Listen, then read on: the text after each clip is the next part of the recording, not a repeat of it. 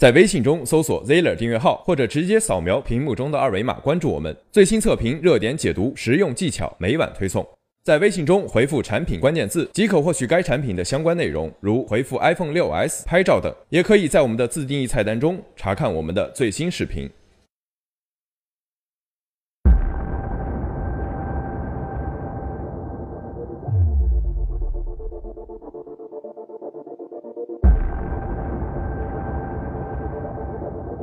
Thank you.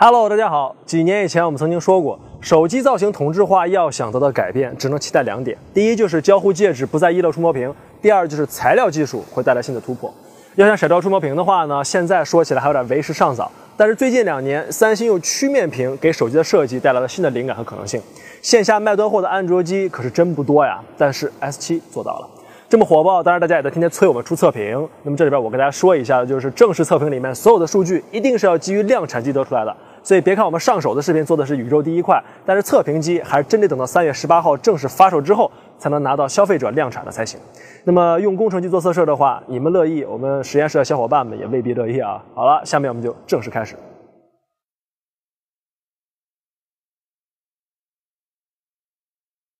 无论你用何种方式打开，用什么体位去观察，S7 Edge 都是这一次整个发布会的主角。所以说，我们依然是以 Edge 作为本次这个节目的主线来去介绍。首先呢，我个人可以毫无保留的说，我是非常非常非常喜欢今年这个 S7 Edge 的设计。三星真的是用精湛的工艺加优秀的材质，完美的诠释了什么叫做品质感。啊，我觉得能画出草图的，能画出漂亮草图的公司很多，但是能在量产机啊，真正的非常完美的 deliver 的，在世界上除了苹果以外，可能就只有三星了。而且我看来这次 S7 Edge 在美感上可以说是完虐苹果手机的。我真的有把这个 6s Plus 扔了去换 S7 的冲动啊，直到我用了 S7 的 ROM 之后才发生了改变。这个手机在躺在那的时候，真的特别像是一块被天然打磨抛光的鹅卵石啊，而且你也看不出明显打磨的痕迹啊，线条也没有像 S3 时代一样。过分的向弧度去妥协，而是用表面的弧线去勾勒内在的一种轮廓感。我感觉拿捏的呢是恰当好处。而当你与上一代的手机进行对比的时候，你会发现 S7 和这个 Edge 在设计上其实做了很多的收敛。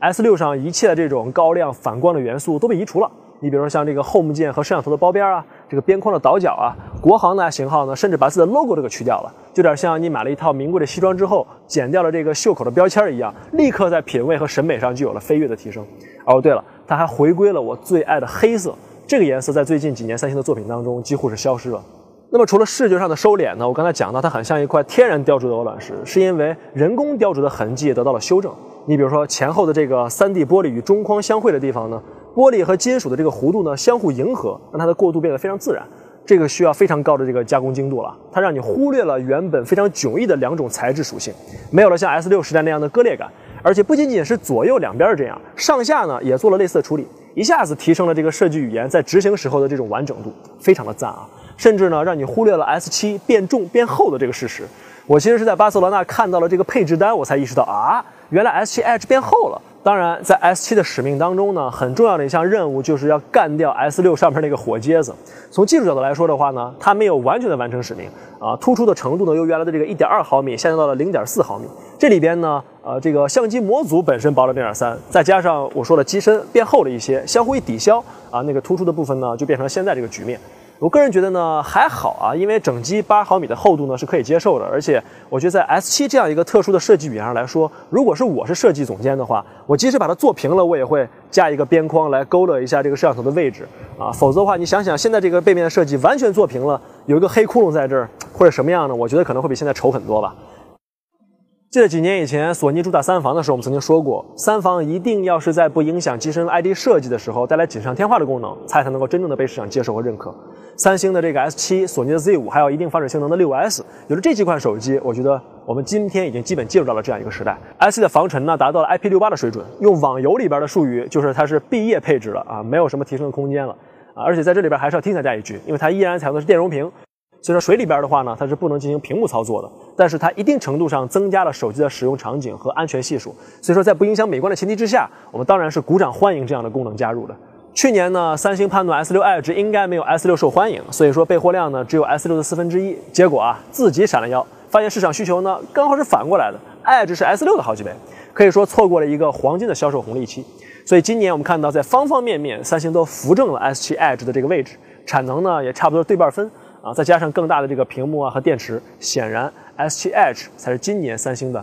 真旗舰。说到这块曲面屏呢，这几年三星的 AMOLED 各个方面都已经达到了一个非常稳定、非常高的水准了。那么 S6 Edge 上面那块曲面屏唯一的槽点就是亮度太低了，只有二百六十四。时隔一年，S7 Edge 上面呢做到了三百八十一特，追上了一大截。剩下的呢，你靠这个瞬时提亮，基本上可以应对大多数的场景了。相信明年还会有新的提升。按照三星吃干抹净的这个做派，怎么可能把这个曲面屏就这么放过呢？不给它加个卖点，都对不起大家，对吧？那么为了赋予它更加鲜明的特质，在软件上呢，也把曲面屏的应用呢进行了丰富啊，再加上这个曲面屏的手感本身就很棒啊，体验起来呢还是很无缝的。可是呢，三星还是粗心的忽视了曲面屏的这个边角误触的情况，用着用着呢，你会发现，哎，怎么点着屏幕点不动了呢？你会发现，屏呃这个虎口的位置啊，实际上是按到屏幕的边角，你打字打着打着一不小心，哎，按了回车，这个消息就自己发出去了。所以根据我们的体验呢，三星不是没做触屏优化，而是没做好啊，使得这个出误触的几率呢还是非常的高啊。所以现在来看的话，暂时也没有什么好办法。但是像我这个这个视觉动物的话，它这么好看啊，我会选择忍啊。但是如果你觉得这个很严重的话，还是要自己好好的评估一下。另外一个值得调侃的地方呢，就是三星终于加上了这个息屏显示的功能，营销术语呢叫做 Always On Display。这个功能呢，像 Model X Style 啊、LG V10 这种 LCD 屏幕的手机呢都已经有了，而且耗电也非常低。所以作为以 AMOLED 建成的三星，居然现在才做，我觉得是有点后知后觉了。再更加讽刺的就是，我们用八小时待机测试呢，测试了一下这个功能的耗电情况。两台 Edge 开启之后，比不开启多耗电五个百分点。两台 S7 更是夸张，齐刷刷的掉了十一个百分点。你要知道，LG 的手机用 LCD 屏幕做这个功能，只掉百分之一到百分之二啊，感觉三星是在自己的腹地 被人打了一个窝心拳。所以你看到了 S7 Edge 和这个市场的反馈啊，再次验证了我们一直以来的判断，就是在今天的手机市场上，工业设计依然是最大的差异性，但同时也是最难做出差异的地方。而你一旦做到了，在市场上就会形成非常正面的反响。三星把曲面屏都做到了，折叠的手机还会远吗？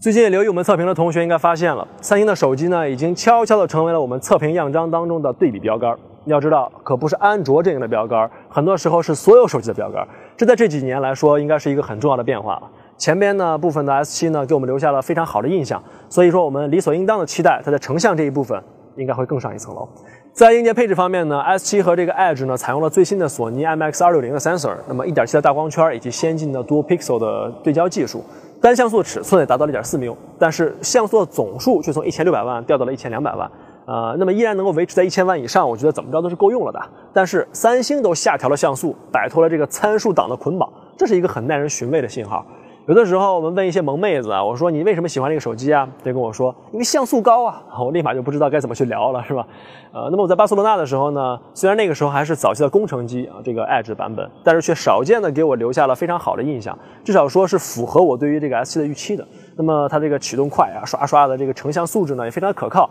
是我用过这么多手机的时候呢。基本上是很难得的一个印象，因为，呃，一个手机成像好不好，你可能不太用这个实验室，你这个对比，你只要搭一眼一看，如果你经验足够丰富的话，基本就能看得出来啊。所以说，S7 在当时呢，就给我留下了一个啊非常稳定、非常可靠的印象。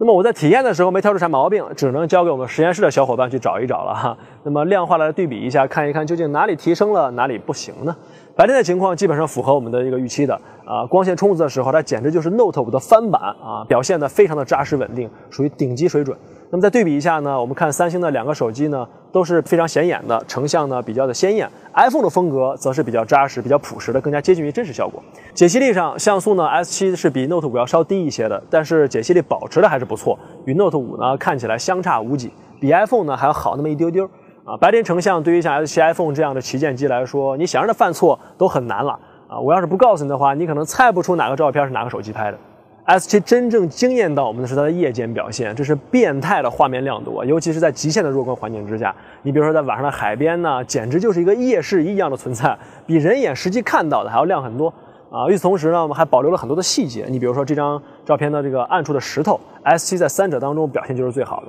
不过有些美中不足的就是亮度非常弱的情况之下，在极限弱光下，它的噪点控制的呢不是特别的好。你比如说这一张黑色天空不放大，我们也可以看得出很多的这个噪点，说实话是挺影响第一观感的。那么这一点呢也得到了我们实验室数据的证实。我们看在十勒克斯、二二十勒克斯的情况之下呢，S7 的噪点表现确实是跟 Note 5要差一些的。呃，那么当然了，极限弱光下呢，这个 Note 5会启动多张合成的这种技术，那么暗处的纯净度呢自然是要高一些，但是它的暗部细节就没有那么自然了。所以理论上来说呢，它和 S7 呢应该是各有取舍，但是我个人还是更加倾向于 S7 也采用多张合成，因为从观感和用户体验上来说的话呢，冲击力会更强。那么在弱光方面呢，我们的评测原则是先说能不能拍到，再说能不能拍得好。所以说极限弱光之下呢，S7 先拍到就已经是质量上的提高了，只不过在拍得好上面，也就是说在在噪点控制上还有进步空间。虽然说极限弱光这种场景呢很少出现。但是在 Note 5上已经表现很好的这种大的前提之下，S7 在噪点上控制做的不理想，这让我们有些难以理解啊，有点开倒车的感觉，差那么一丁点儿接近完美，我感觉有点遗憾啊。那么在更高频的这种一般的弱光情况，S7 的这个表现呢和我们的预期是差不多的，和 Note 5表现很接近，曝光非常充足，解析力也高，细节非常丰富。比如这张 Note 5 S7 的画面整体亮度就要比 iPhone 明显高一档，沙发和桌椅的这些边缘的细节呢，甚至比 Note 5还要表现得更细腻。高光呢压得很好，再加上这个比较浓郁的发色倾向和较高的反差，看上去很温暖很舒服啊。那么可以说是比 Note 5呢又进了一步。所以画质上来看，S7 和 Note 5呢是有相互之间有小的差别，但是整体上啊可以说都是手机成像的扛把子了，力压 iPhone。三星相机部分另一个提升放在了 Dual Pixel 双像素对焦上面。那么它又是个什么鬼呢？简单的来说呢，它就是相当于相位对焦的2.0。我们之前讲过，相位对焦呢和人眼通过视差判断距离的原理呢差不多，它就是在 CMOS 上面呢放置几个这种对焦的像素啊，有点类似这个人的左右眼，然后通过这两个眼睛呢来判断距离来进行对焦。只不过相位对焦1.0呢只有几对这样的像素分布在感光元件上，那么对焦的速度呢虽然快了很多，但是缺点就是呃它用来对焦的像素没有办法成像，而且这种用于产生视差的分光结构会导致光线的损失。如果说光线不够强的话，很有可能就没有办法正常工作了，导致这种相位对焦不能全天候的发挥效应。这也就是为什么之前的相位对焦在暗光条件之下会切回反差对焦的原因。三星这个二点零的版本，就是每一个像素它都可以做到左远对焦，同样的光线既可以用来对焦，也可以用来成像，用两遍。那么这样的话呢，它的整个这个对焦像素的数量比一点零时代就多了几个数量级啊。所以说在弱光条件之下，它也依然能够表现得非常的出色。过去呢，三星的花屏功能确实挺多的，但是啊，我们可以用人格担保，这次这个相位对焦2.0真的不是一个花屏功能。实际上用起来，它的远景、近景切换的过程啊，还有这个运动追焦的过程啊，S7 Edge 基本都能实现秒对，而且取景的同时就能够完成，哪怕是在弱光条件之下，也没有明显的这种降低啊。这种全天候的高速对焦感受，可以说之前是我们在手机上从来没有体验过的，真的是印证了我们之前说那句话：真正的科技是让你感受不到科技的存在。看了大多数这种手机在弱光下这种拉风箱式的这种反差对焦，S7 Edge 这种干净利落的感觉真的是非常爽。三星把对焦做成这个效果，我感觉以后测评里边我们要谁去讨论哪个手机的这个呃对焦性能，就已经是成为一个贬义词了啊。也就是说，如果你不做这样的程度的话，可能就已经落后很大一截了。总体来说，无论在硬件配置、成像画质以及使用体验上，S7 Edge 继承 Note 5的旗舰地位呢，应该是没有什么疑问的。尤其是用上这个 Dual Pixel 以后啊。那么对焦体验大幅提升，也是让我们很感叹。那么在现如今大部分的相机这个软硬件素质调教水平都已经达到一个相当高的程度的时候，三星依然能够靠自身的沉淀持续的发力，再次实现大跨步的提升，实在是很多厂家望尘莫及的一件事儿。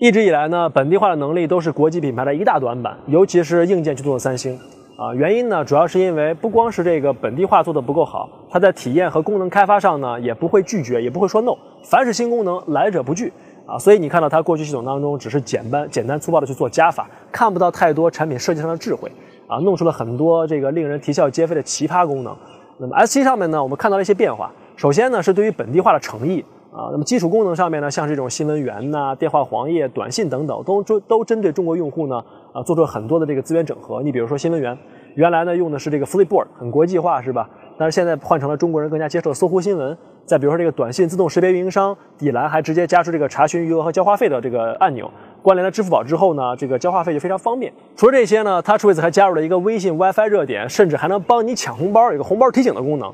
三星都能帮你抢红包了啊，这让我们觉得幸福来的有点突然。啊，像是一种平时特别高冷的这种大老爷们儿，突然给你这个卖萌了，哈哈，这种感觉。这其实也反映出来了，TouchWiz 为了迎合比较难伺候的中国用户，确实在做一些思考和努力。那么单凭这一方面呢，我们就足以给 TouchWiz 一个浪子回头奖。当然了，这个姿势和效果是两回事儿啊。呃，那么 TouchWiz 这次我觉得姿势是对了，但是有些地方还是很尴尬。你比如说这个红包提醒，我打开之后，我就算收到红包，他也没提醒我呀。但是我关了它呢，它又不停提醒我说打开这个功能。你到底是想让我开还是不想让我开呢？对吧？所以这些功能呢，在三星的身上，其实它的出现是很难得的。就像我们说，好像一个外国人突然会说个你好，我们都觉得挺惊奇的，对吧？但是跟本土的厂家相比起来，这种本土化的广度和深度都是相去甚远。所以虽然说我们看到了三星在 ROM 上的改变，但是呢，依然是它的短板啊。可能三星要在本地化这件事上继续再找一找感觉。三星这一次还有一个大的招啊，那就是 Samsung Pay，它和这个 Apple Pay 呢是前后脚出来的，大家都非常关心啊，好多媒体费劲的来解释这各种那种深层次的原理和技术啊，但是很多人看完之后还是不明白，一脸茫然。其实简单的来说呢，银行卡只不过是我们便携的一个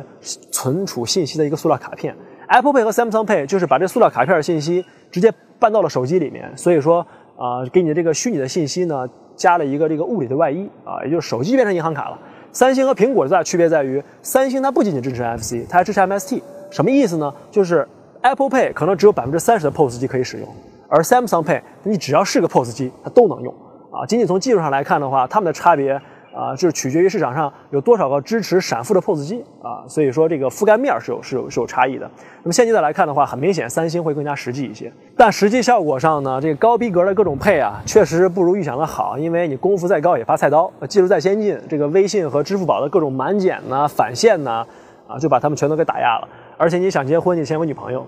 就比如说那个 Samsung Pay，你还得用 S 六以上的这种新款手机，这种硬件门槛也挡了很多人。啊，但是我个人觉得最大的痛点还是他们服务员不会用啊！你说我用手机刷卡，他看的眼神就是你丫有病吧？手机还能刷卡啊？所以说在移动支付这个领域啊，啊，我觉得这个走在前端的还是咱们中国的这些互联网公司。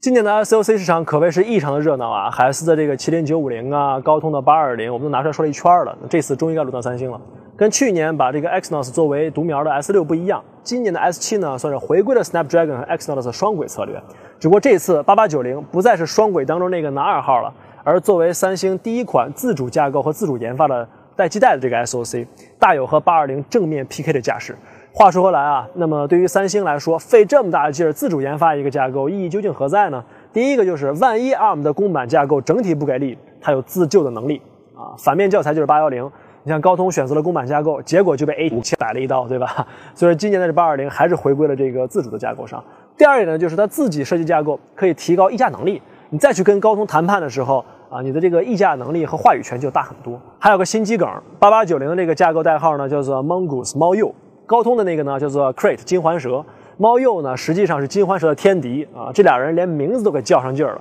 就是三星啊，在高通擅长的领域当中呢，不断的深耕。就是不甘心让高通一家吃死它，对吧？那么说了这么多啊，实际上在使用当中，八八九零和八二零硬碰硬的话，我们还是最关心的就是流畅度和功耗的表现。那么还是用测试来说话，这里边的测试用机呢，我们八二零用的是国行的 S 七啊，因为国内需要支持电信基带嘛。那么八八九零呢，我们找来的是这个港版和欧版的 S 七。你这个测试的目的呢，是纯粹比较两个版本处理器的优劣。所以说，为了规避掉这个软件带来的干扰因素，我们非国行的 S 七呢，都禁掉了这个 Google 的全家桶。首先呢，我们来看流畅度啊，我们分别对二十一个日常应用使用的这个渲染曲线进行了监控，可以看到这个无论是持续渲染的稳定性，还是峰值，都相差不大。所以说两个版本的处理器呢，并不会在日常使用当中真正体现出什么差距。那么再就是功耗了，经过多组测试验证呢，八八九零的版本五小时续航测试下来，比八二零的版本呢剩余电量多三到五个百分点。我们分析原因呢，是因为八八九零采用了四个大核加四个小核的 Big Little 架构，那么在低功耗的处理上呢，会比八二零控制的更好一些。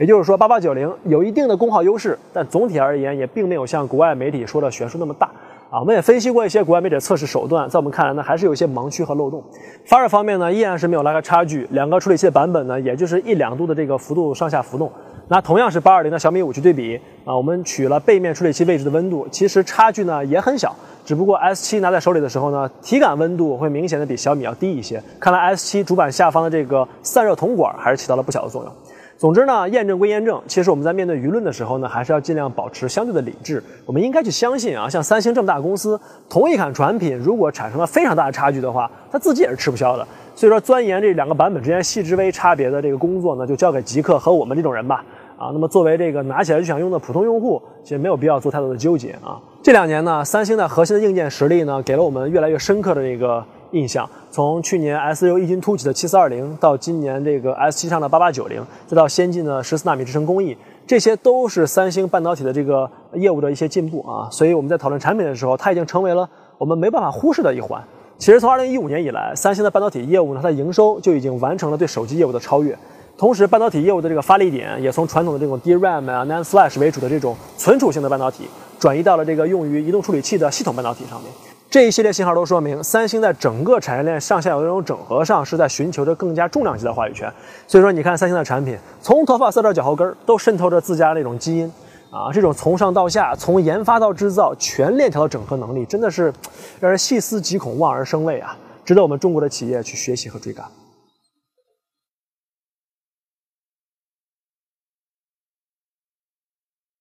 那么在 Flat Edge 之间如何选择呢？我个人认为是不存在选择空间的，一定是这个，对吧？即便它容易入误触啊，但是你也抵消不了每次看到它时候心里那种愉悦感。虽然说我们实验室小伙伴跟我的意见完全不一样啊，但实际上我是老板呢，所以视频里边我就这么说。而且最近这两年呢，三星的价格也不再是跳水王了，S 六依然坚挺在三千多的这个价位上。对于新款来说的话呢，这个 S 七还是早买早享受。虽然说 Edge 这个五六八八的价格确实不低啊，但是实际上它好看的哈。今年这个 Edge 除了造型上的区隔，在屏幕和电池上呢也有了很大的提升，所以说增加了这个曲面屏的这种区隔力。那么之前听到三星内部的朋友呢讲说，他们内部在酝酿几个大的变革方案，那么在产品研发、设计还有关键点位的人事安排上面呢，都有会有比较大的变动。经过一年多的酝酿呢，我相信这些变动和这个改革呢，都已经在 S7 上呢有所展现了。那么大有一些触底反弹的意味啊。那么这种变革的动力，我相信既是要这个阻止中国厂商对于它市场份额的蚕食，也是在向上寻求这个发展的空间。S7 呢是一个充满了改变的产品啊，强大的实力呢，我觉得可以保证它在相当长时时间之内呢都稳坐安卓机皇的位置。我已经好久没有见过可以让我自己非常跃跃欲试的手机了啊！我以为在 HTC 的 M7 之后不会再有了，因为我觉得可能是整个手机行业最有活力的一个时代的终结。但是 S7 的出现，或许证明我应该对这个行业永葆期待吧。好了，今天的视频内容就到这儿。更多内容呢，欢迎大家下载 Zero 的手机 App。更多的上手视频呢，欢迎大家关注李卡，或者呢关注我们的官方微博和微信的公众号。关于 S7 更多的话题，也可以到我们的社区 plus 点 ziller.com 和网友们进行讨论。我们下次再见，拜拜，peace。这个 Edge 拿在手上漂亮，真漂亮，看一眼就能怀孕。不过我说啊，这中毒快，解毒也快。这手机这误触我实在是受不了，用了几天，我还是乖乖换回来 S7。你是不是傻呀？这手机绝逼机皇，你少黑。我看这 S7 最大的缺点就是不能刷 iOS 了吧？虽然说我们实验室小伙伴跟我的意见完全不一样啊，但实际上我是老板呢，老板呢，板呢。老板了不起啊！剪辑，那个审完片之后把这段给我加到后头去，让他嘚瑟。对，加，干。